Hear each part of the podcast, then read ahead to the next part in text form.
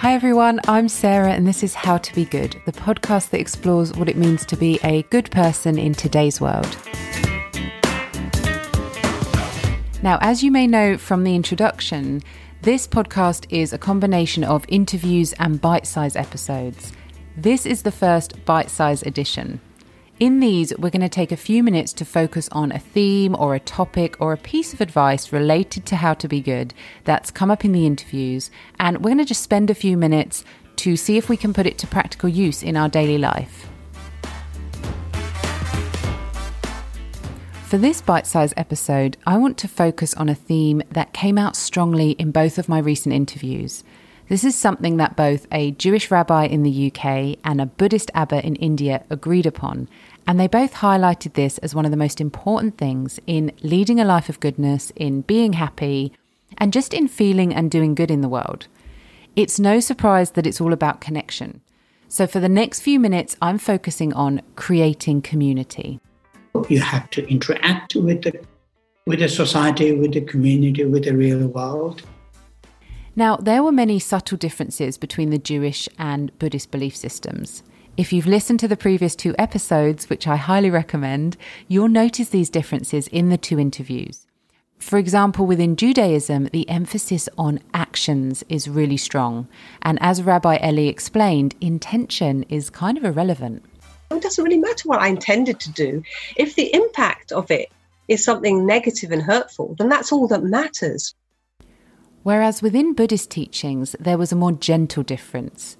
It is a goal to work towards matching your actions to your intentions, but the important thing is to have the right intention. The, the Buddha and also subsequent Buddhist teachers talk a lot about uh, our intentions will have impact to our actions.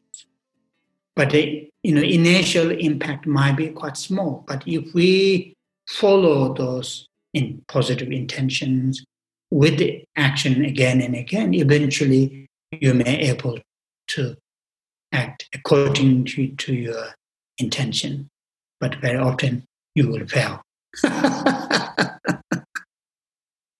So the difference wasn't really conflicting, just varying with this different emphasis about where to put your energy. But there was one area where both Rabbi Eli and Geshe Tashi strongly agreed that we should be putting our energy. One common thread between the two interviews that came out really strongly. And that was the emphasis on caring for others, connecting with others, supporting others. As a human nature, we are social beings. So therefore, you know, try to support whatever you can. You know, try to support others. The others doesn't need to be huge numbers. It can be just one person. And it's little things. And we've seen it during the coronavirus crisis, haven't we? That people have been more neighbourly, been more aware of the people in their street. You know, that there is that kind of consciousness of the need to connect. And it's about developing that and being concerned. They even use the same example when illustrating this point in our conversations. They both had this image of a stranger in the street, either being lost or needing help. One of the main things, you see somebody who's got a different colour skin than you or looks, you know, looks different in whatever way it is, is, you know, instead of, you know, just rushing past them, smile at them. Smile at people when you're going along. I always say good morning to people. I'm very old-fashioned. I go for a walk every morning. I'm always saying good morning. Some people don't say good morning to me, but I don't let that bother me. I will say good morning to everyone. And in particular, if you see somebody who's a little bit different, you might think, well, they possibly are finding it quite difficult walking down today because other people are unkind. So you smile. Smile and say hello. You know, and that can make a big difference to people's day. Uh, whatever you can, it doesn't need to be huge, big support. It can be just showing the you know the, the person who lost it, you know, the, uh, the street or whatever. So really try to, with the joy, with the sort of sense of you know full awareness what they're doing, to try to support others. Now, this need to connect and support each other is something we've all seen so apparent during the COVID pandemic, and so it's a no-brainer that it's the focus of this first bite-sized episode. I'm going to keep this really short as we head towards a new year, because I feel that we can simply take this one point from both interviews and ask ourselves, what's one thing I can do this month, today, tomorrow, this week, to connect with someone? It can just be saying hello to someone in the street, as Rabbi Eli kind of suggested, smiling at whoever we walk past.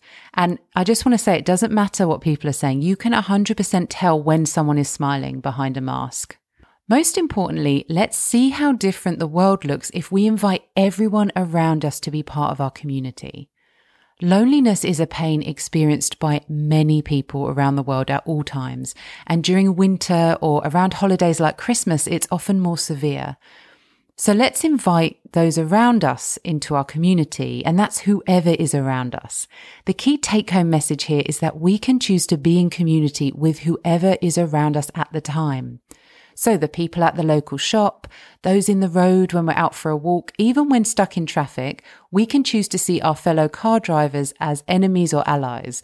Because as that famous kind of bumper sticker reminds us, we're not stuck in traffic, we are the traffic. This is our community. So as we go into this winter season, raise your eyes and let's all commit to greeting one person we wouldn't have done otherwise. So our challenge this month as the How To Be Good community is to create community with a stranger for just a second in whichever way we know stretches us. And most importantly, enjoy testing this out. To give the final words to Geshe Tashi. So my um, answer to your question, enjoy the moment. Thank you for listening. I'm wishing you all a happy December, a happy new year, and a happy community creating experience, whatever that looks like for you. And if you've enjoyed this episode and would like to hear more episodes and interviews exploring the question of what it means to be a good person in today's world, then please consider hitting the subscribe button. And if you have time and liked what you heard, then I would love you to leave a review and share with your friends. I'm in the early stages of this podcast, very much learning as I go, and so any help and support is really appreciated. Thank you for listening, and if you have any questions or suggestions, please email me at any time. It's sarah at howtobegood dot co dot uk, and I would love to hear from you. Thank you.